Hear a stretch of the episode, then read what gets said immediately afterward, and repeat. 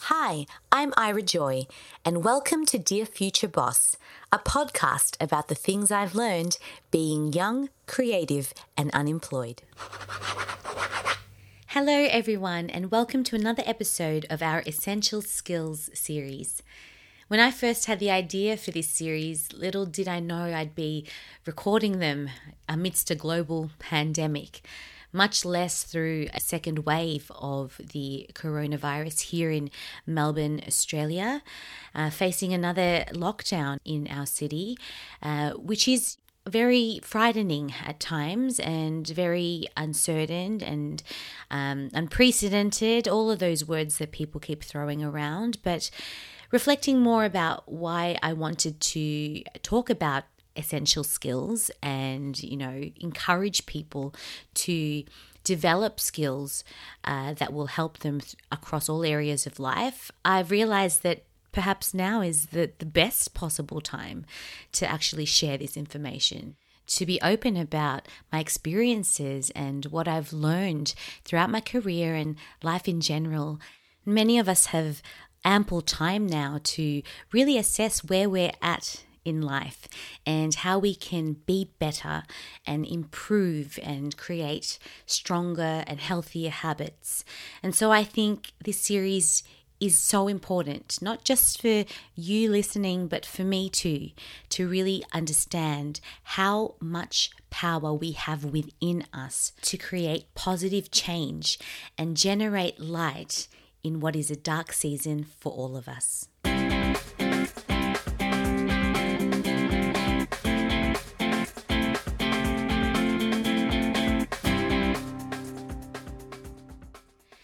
It has been instilled in me from a very young age by my parents, who came from very little in their homeland of the Philippines, to never take for granted what I have. I realize only now as an adult that while I'm so blessed to have had a childhood that felt so rich and abundant, that it was actually quite a humble one. I spent most of my childhood growing up in a one bedroom flat. My parents never bought any new furniture. We didn't have a car. And while they could afford to buy me a new item of clothing or a toy every now and then, most of what we owned was second hand and repurposed. And I look back on all of this not to feel sorry for myself, but to feel grateful for the fact that my parents instilled in me this make do attitude, discerning what really matters in life and how we can survive on just the bare necessities. They taught me that it's not in the amount of money you own, but what you do with the money you have. And not only money, but other resources whether that's other materials and tools and amenities, the people that surround you, or your own time and your talent. I was raised to believe in being resourceful, that being resourceful helps you find solutions to problems. And that's why resourcefulness is an essential skill that I believe is worth developing in this season. In many ways, being resourceful goes against what our current culture teaches us. Because when you're resourceful, you focus your mind on what is possible with the things you have. And let's face it, culture is currently telling us about what we lack. Think of social media and advertising, celebrity culture. Most of the messages we hear fixate on our inadequacies, on the things that we lack, on areas in our lives that can be improved only if we buy something. And of course, there are products and services out there that genuinely help people and genuinely contribute to better livelihoods. But I challenge you to, instead of reacting to this need to buy something new, what if you just focused on maximizing what you already have? I really admire the DIY and environment conscious community because they're a shining example of practical resourcefulness. They are those who recycle, upcycle, and repurpose materials that already exist.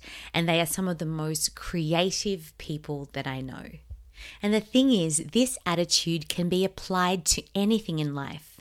If you focus the energy that you do have to accomplish what you need, if you lean on the people around you when you're looking for support, if you fixate your mind on what you do have control over, which is your response and your reaction to situations, you open yourself up to new perspectives, to new opportunities and ideas, and ultimately possibilities. Instead of wallowing in these feelings of insecurity and inadequacy, you empower yourself to utilize your existing resources. And one of the most precious resources that we have in this life, it's not money, it's time. And to all my fellow creatives out there, to young people, to job seekers, you may not have much money, you may not have much experience, but you do have time. The question is, how will you spend this time? How will you allocate and volunteer this time to things that truly matter, to things that align with your personal goals and dreams? My hope for you is that you start by investing this time in another of the world's most precious resources you.